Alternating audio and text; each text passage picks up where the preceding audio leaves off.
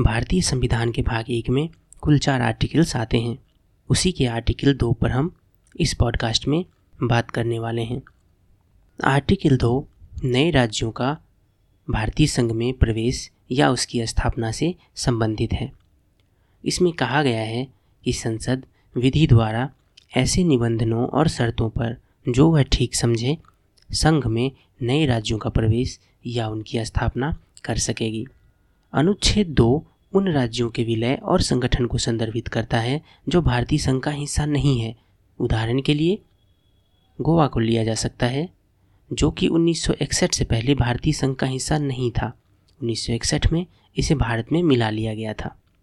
कहने का अर्थ है, केवल संसद ही अधिनियमन द्वारा भारत में नए राज्यों का प्रवेश या उसकी स्थापना कर सकती है।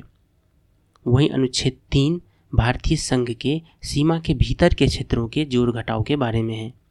कहने का अर्थ ये है कि अनुच्छेद दो के तहत भारतीय संघ का भौगोलिक विस्तार हो सकता है।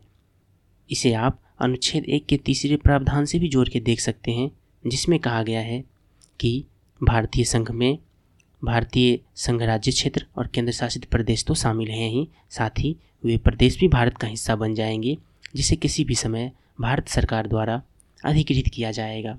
कुल मिलाकर, अभी जो भारतीय संघ की स्थिति है, वो अंतिम नहीं है। बल्कि अगर भारत सरकार किसी नए क्षेत्र का अधिग्रहण करती है तो वो भी भारतीय संघ का हिस्सा बन जाएगा। कुल मिलाकर, अनुच्छेद दो, यही कहता है।